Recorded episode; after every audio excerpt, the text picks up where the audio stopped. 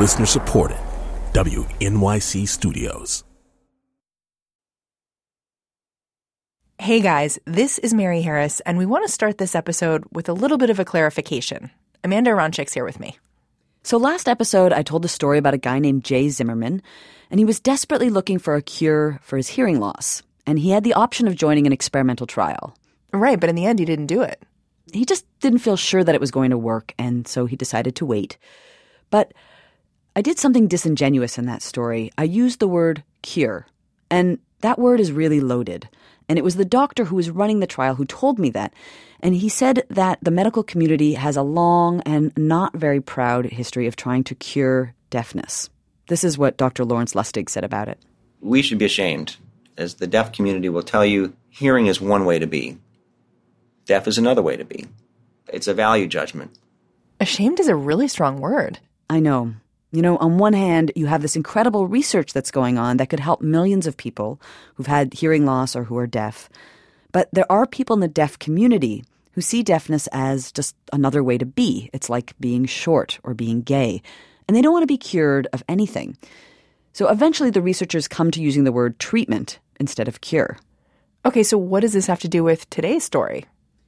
Well, the whole idea of more options for people who have hearing loss or who are deaf made me start to wonder well, what would be lost if everybody who couldn't hear could hear? And the thing that is at risk is deaf culture and American Sign Language. And that is when I heard this amazing story about a man who went to extreme lengths to try to protect that culture.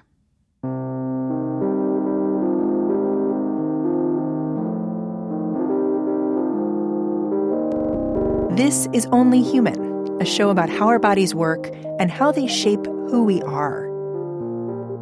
In this episode, one man's vision of a sign language utopia on the Great Plains. Amanda, you've got it from here. This past spring, I went to Gallaudet University in Washington, D.C. to try to find this man, Marvin Miller. Hello. How are you? You only hear me because Marvin doesn't speak. And as you might already know, Gallaudet is a university for deaf and hard of hearing students. Marvin is finishing up his BA after a 24 year hiatus. We're communicating through several interpreters. And he's asking me to move a little bit closer so he can make eye contact with you and also uh-huh. see me at the same time. Okay. So move closer. Should I? No, no, it's complicated. But basically, what you need to know is that the voice you're going to hear, it's not Marvin. But you can hear his laugh a little here after I say, Marvin, your dreams are not small. You hear it just a little. Now, I said that to him, that his dreams weren't small, because when Marvin Miller was a kid, he had a vision of building a town. I was probably eight years old. It was 1980. He lived in New Lothrop, Michigan, population 564. I remember riding a school bus. I was going to school for the deaf. Every day he would take the bus 20 miles to Flint. And I was chatting with a friend of mine. In sign language. And I remember on the school bus, I said, you know, why didn't we have a town where everybody signs? A town where neighbors meet outside, watering their lawns, signing hello. Where we could have a deaf mayor, we'd have deaf entrepreneurs. Deaf would be the norm. The garbage truck driver would be deaf in that town and it would be no more remarkable than wearing glasses or being bad at baseball. That is what Marvin's childhood was like. My parents are deaf, and my grandparents are deaf. He's a deaf child of deaf parents, and that makes him what's called deaf of deaf. And in the unspoken hierarchy that all groups seem to have, that puts him at the top in his community. Deafness was just a regular part of my everyday experience.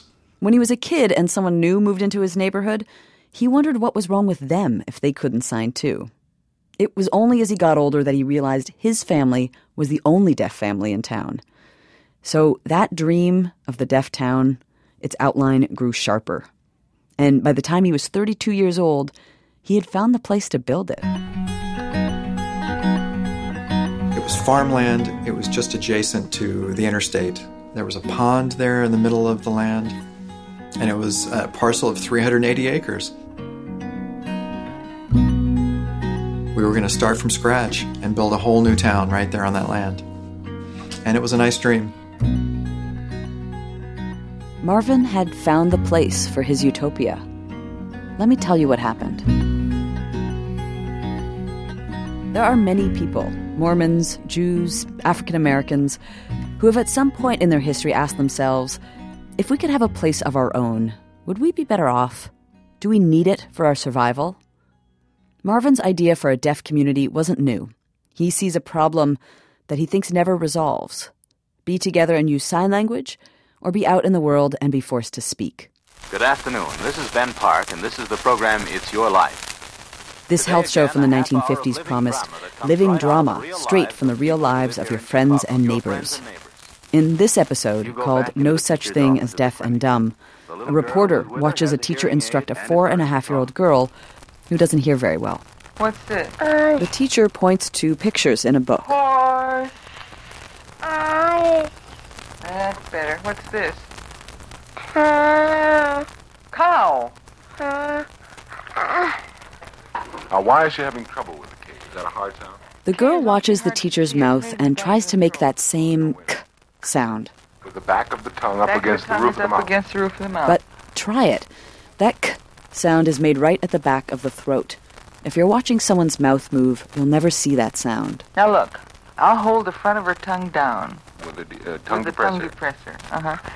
Listen, say coffee. Coffee. Coffee. Say ka. Coal. Teaching someone who can't hear how to speak can be brutal work.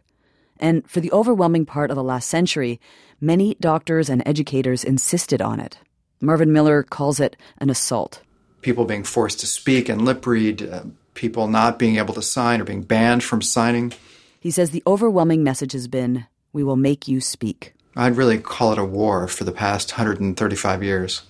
Using sign language was failing to live in the wider world. You've always had a microwave, right? This is Emmy Barwatz. She was Marvin Miller's mother in law. Are you old enough to have grown up without a microwave oven? I'm 41 and we had a microwave, but it was it was an old one. But yeah, we, we had one. You had one. Well, I'm 65, so when I grew up, I didn't have one.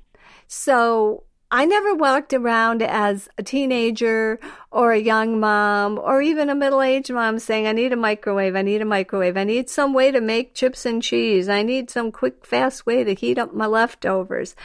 I didn't miss it because I never had one, nor did I ever dream of what it might be. And if you are born deaf in a community where people sign, you're not losing something you never had, and you have a wonderful life. My grandchildren were born, they came out, and we signed to them hello and welcome to the world. Emmy isn't deaf, but she carries the gene. Some hearing loss is hereditary, and one of her daughters, Jennifer, was born deaf. Jennifer and Marvin Miller, the guy who wanted to start the town, grew up near each other in Michigan. They knew each other. They had nothing to do with each other. Jennifer was the spunky little cheerleader. Marvin was the nerd and I'm sure did the newspaper. They met again at Gallaudet, got married, had kids. Emmy said from the moment she met her new son in law, Marvin talked about building his dream town. He was losing patience. He just wanted to be together. He didn't want to have to deal with hearing people, wanted to do things his own way. And you've talked to him, so I don't want to put words in his mouth.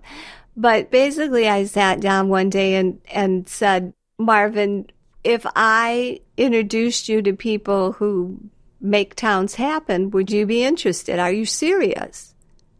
And he about jumped up and hugged me and said, Are you kidding? Of course. Emmy had worked in real estate development and was inspired by new urbanism. A new kind of town was built along the Florida Panhandle. It was called Seaside. A it was meant movement that built towns the old fashioned way homes with porches, a town square, no high rises, places where people walk instead of drive. A town called Seaside is probably the most famous. Today, the movement that began in Seaside, called New Urbanism, has become enormously influential. Marvin and Emmy looked at places like Seaside and thought, we could do this too. We met the people and found out all these people that are building new urban towns all across the country. In 2004, Emmy and Marvin decided to become business partners. Marvin's wife supported them, but she wasn't directly involved. It was Marvin with the vision, and his mother in law was the voice. I think it's interesting. I mean, to me, it's definitely like, wow, that is a big idea. I've never had that big an idea, frankly. I'm, you know, I'm like, oh, I want to raise my kids and I want a job. I never thought like, oh, tomorrow I'll start a town. Well, and that, and you know, all those things are important, but the bo- the bottom line is that if you are deaf, you have many people who never communicate with you. My daughter, I, I, I see people who just kind of ignore them because they're deaf. You wave at them when they come and go if they're your neighbor, but you don't get to know them. You don't know their names. You don't know their history. You don't come over and sit around for an evening and visit. You know, you're not part of even your neighborhood. So Emmy Barwatz and Marvin Miller started to plan a town. They named it Laurent after Laurent Clerc, who was a deaf educator. And they didn't want some crappy subdivision, but a real town, like the towns that they'd grown up in. They wanted a high school and a performing arts center, a public pool, and a donut shop. There would be town council meetings with debates over parking laws and off leash dogs.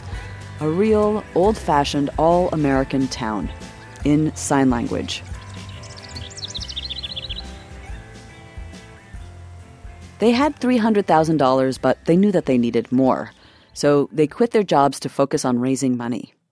Then everything started moving really fast. A friend suggested that they meet with a potential investor, and immediately he said, We would like to make this happen for you financially. Wow. Yeah, we kind of picked our jaws up off the floor and said, okay, be a little more specific, you know, go through that again. So we were picked up by angel investors who felt they could make this happen. Now, where do you build your dream town? You might be thinking Florida or California, but Marvin Miller wanted to be somewhere with fewer people. He had a very specific purpose for his town. Believe it or not, the United States has never elected a deaf person to any real position of political power. So Marvin picked 380 acres of farmland in a place where it wouldn't take long to get some political clout McCook County, South Dakota. Population 5,809. Hail, South Dakota, a great state of the land. Marvin Miller moved his wife and his four kids to South Dakota, and Emmy, his mother in law and his business partner, she moved there too. They set up the Laurent Company, and then they hired a firm called Niederveld and designer Terry Sanford, who is a developer and sort of a dream maker. A little bit, yeah. I mean, you build utopias. I, yeah, I, I, I think we all set for high ideals. Sanford went to see the land, and he found that the soil was good. The topography was fairly level, and zoning didn't seem to be a problem. So we were kind of like, hey, this is a little bit like a development utopia. As long as you really have a base of people that want to live in South Dakota, we don't feel there's a lot of, of difficulties here. So he and his team start making plans and drawings of Laurent based on Marvin Miller's vision. Can you describe what it might have been like to walk around? Yeah, yeah, yeah, definitely. It, it looked a lot like, I think, you know, European town. They had traveled to look at many towns, and something felt right about Quebec City. We used a lot of imagery from the old town in Quebec City. They liked the closeness and the intimacy. Real narrow, quirky streets, real tight architecture. They wanted to have lots of sunshine. A lot of windows. They, they really needed to be very visual, and that was important to them. The land was very close to where Little House on the Prairie was set. Oh, it's a house on the prairies with Quebec City plopped on top of it. Yeah, yes. Did the locals feel like you guys were crazy? Yeah, I think there was a fair amount of that, sure. The area is surrounded by open fields and large farms. And not the we have a few chickens in our backyard kind of farm, but the we have 2,000 hogs in our warehouse kind of farm. Did it smell around there? We didn't experience it, although the neighbors warned us that uh, I believe the one phrase that stuck with me was flies of biblical proportion. no kidding. Uh oh. yeah.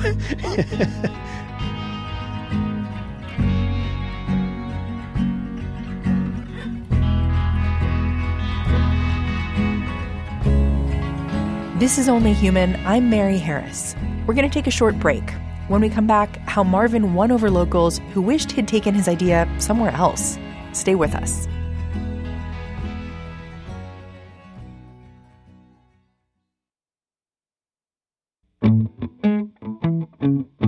This episode of Only Human is one of a few we're doing about how we hear the world.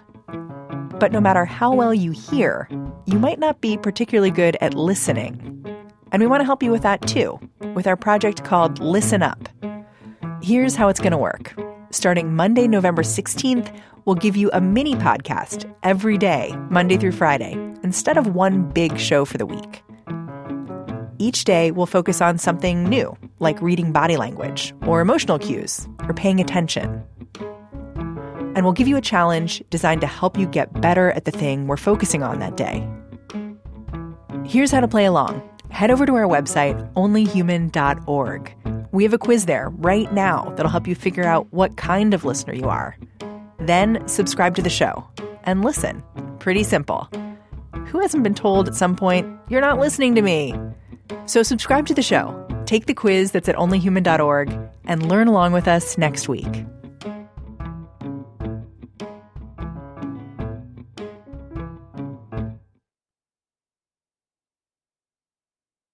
This is Only Human.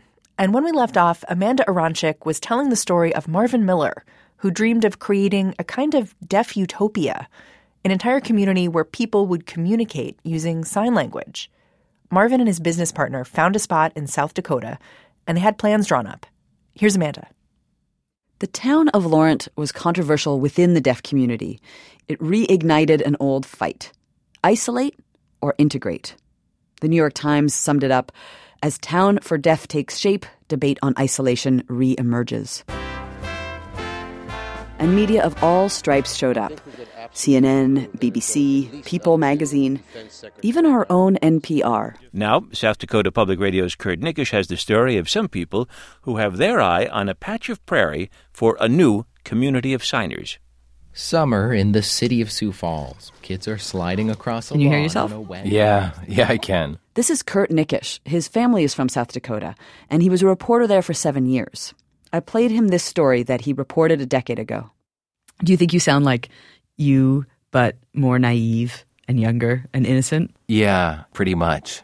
Unadulterated by the East Coast at that time. They want to name it Laurent after the man who brought sign language to America.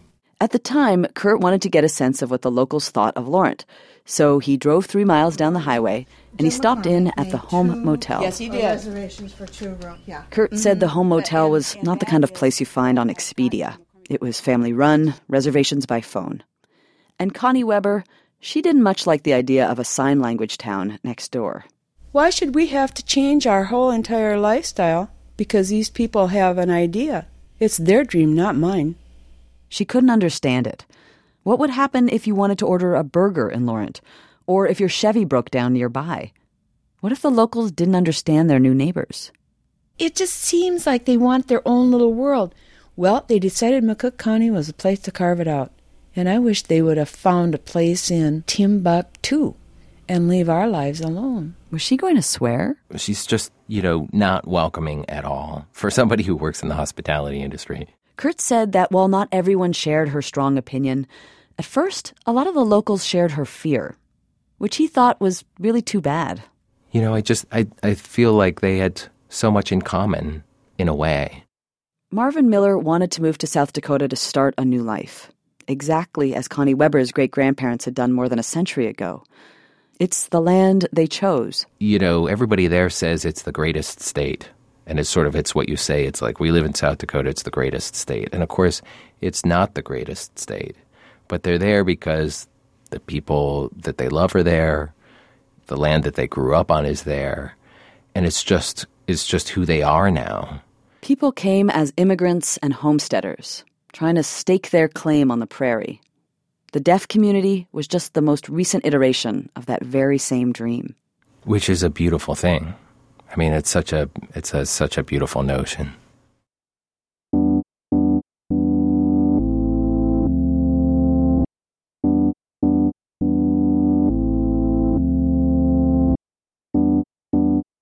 So Emmy and Marvin Miller did not win over all of McCook County, South Dakota in that year that they spent meeting with locals, with officials, with local officials. But by the time they held a kind of town hall meeting a few months later, things were looking more hopeful.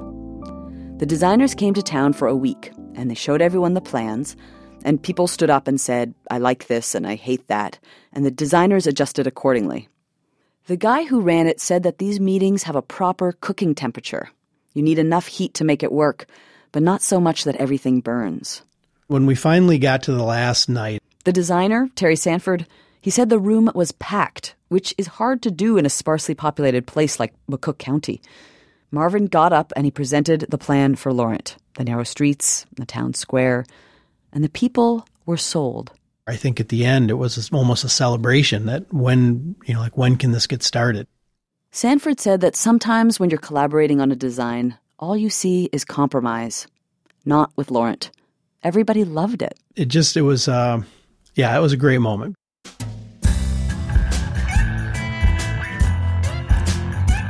Families from all over South Dakota signed up to move there as soon as the town was ready.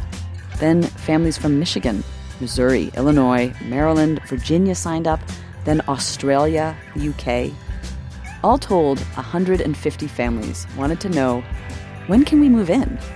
I mean, people were going to uproot their lives, and there wasn't anything they weren't willing to leave. Everyone I spoke with felt sure that Laurent was about to be built.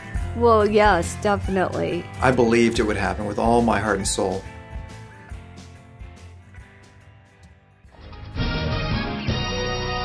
The plans are impressive. The economic development could be staggering.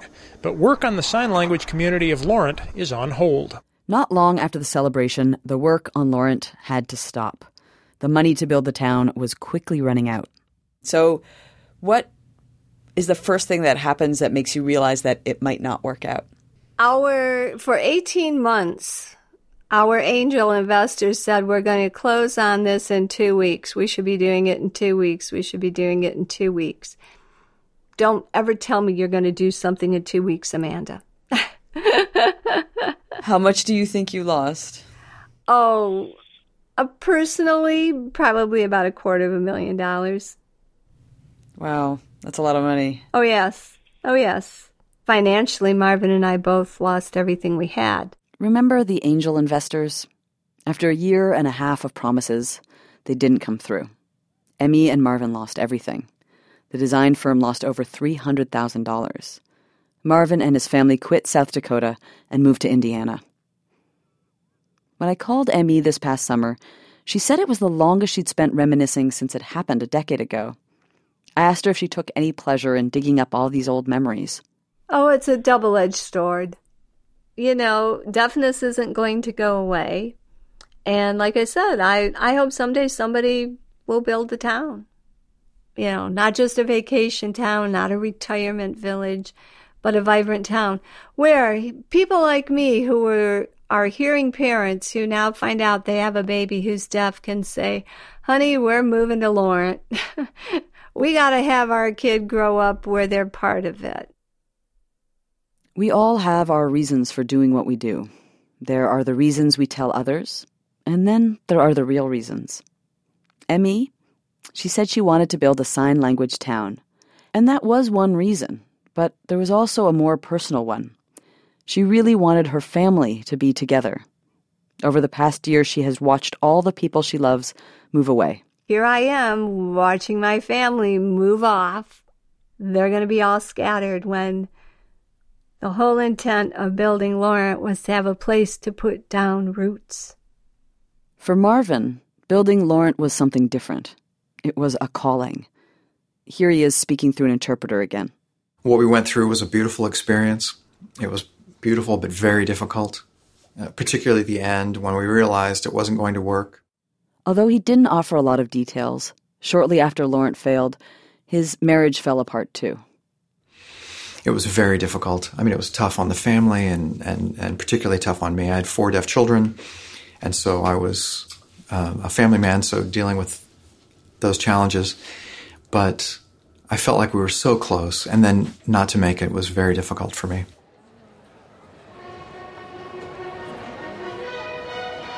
Last year, after 24 years, Marvin decided to go back to college to finish that degree he'd started. That is why he's back at Gallaudet, the University for Deaf and Hard of Hearing students. Welcome, graduates, families, and friends, to Gallaudet's 145th commencement ceremony. That same week that I went to speak with Marvin Miller also happened to be the school's graduation. Everyone had gathered in the campus's main hall, and a drum line marched up the aisle. Even if you can't hear drums, you can certainly feel them. The entire room was vibrating. There are three jumbo screens, so you can see all the speakers signing, plus there's closed captioning. Each of the students appears on stage. They pause, wave, hug a teacher. They cry, we cry. Congratulations to the class of 2015.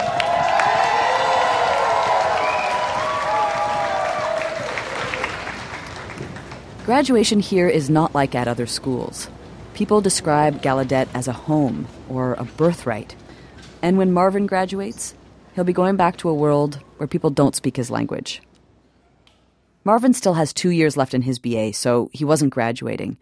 But he is happy to be back on campus, communicating in sign language. He's in the majority here. We have Gallaudet University, and this is a community, and it's an important community. It's a place of academic learning. It's a place where people have a good time and party, and uh, it's very important. But there's one thing it's not. But it's not a town. A few months after I spoke with Marvin Miller and Emmy, I realized I'd never actually looked at where Laurent was supposed to be built. So I Googled it and I looked at the satellite photos and at a few images from the highway. It still looks exactly as Marvin Miller described it. It was farmland, it was just adjacent to the interstate. There was a pond there in the middle of the land, and it was a parcel of 380 acres. We were going to start from scratch and build a whole new town right there on that land. And it was a nice dream. And I think we need a new dream and a better one. The next thing we discussed was how long it would take to gain political representation in, say, Vermont or New Hampshire or maybe Maine. Marvin, it sounds like you are still making plans. Perhaps. Marvin Miller says Laurent was a good first try, and maybe he'll try again.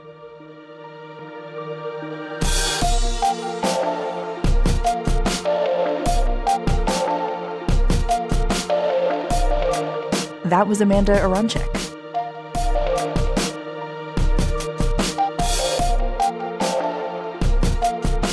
While Marvin Miller had a dream of creating a separate community for the deaf, there are others who long to get their hearing back.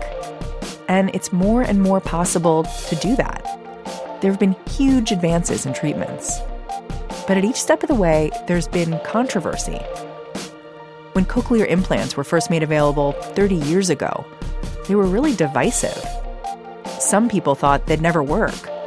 Some people thought they would ruin deaf culture but they've changed lives. There are these videos on YouTube, so many of them that it's basically its own genre. They're called activation videos. It's the moment when someone has their cochlear implant turned on for the very first time. There's this one of a teenager, a girl with a ponytail and braces. And you can see the moment when the implant is turned on. It's the reaction on her face. She leans forward and hits a toy xylophone. Oh my god, it sounds so good! Do you want to try taking off your other one? Oh, no, it sounds too good. Mm-hmm. You can't watch one of these videos and not cry. That's what makes this complicated. The advances are amazing, but people choosing devices and treatments, it changes the deaf community. Is deafness a disability, a medical condition, or a culture? with its own language.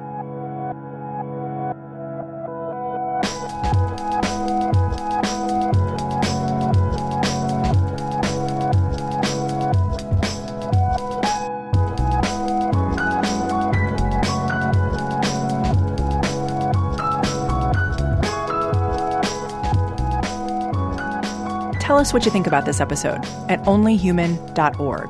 And while you're there, subscribe to the show to join our Listen Up project. A reminder we've partnered with an app called Mimi that'll test your hearing. A lot of you have already taken the test. Rebecca from New York City shared her results with us. She says she started losing her hearing as a teen. She avoids loud parties and bars. It makes me feel like I'm the oldest 27 year old ever, she says. Thanks for covering this topic. Go to onlyhuman.org to find out your hearing age. And play along with us next week when we're all going to work on becoming better listeners. Only Human is a production of WNYC Studios. This episode was edited by Molly Messick. Our team includes Elaine Chen, Paige Cowett, Fred Mogul, and Catherine Tam. Our technical director is Michael Raphael. Our executive producer is Lital Mulad. Thanks also to Andy Lanset, Win Periasamy, and Lena Walker. Special thanks to KSFY News in Sioux Falls, South Dakota, and to Rick Pickren, who performed the song Hail South Dakota. Jim Schachter is the Vice President for News at WNYC, and I'm Mary Harris. Talk to you next week.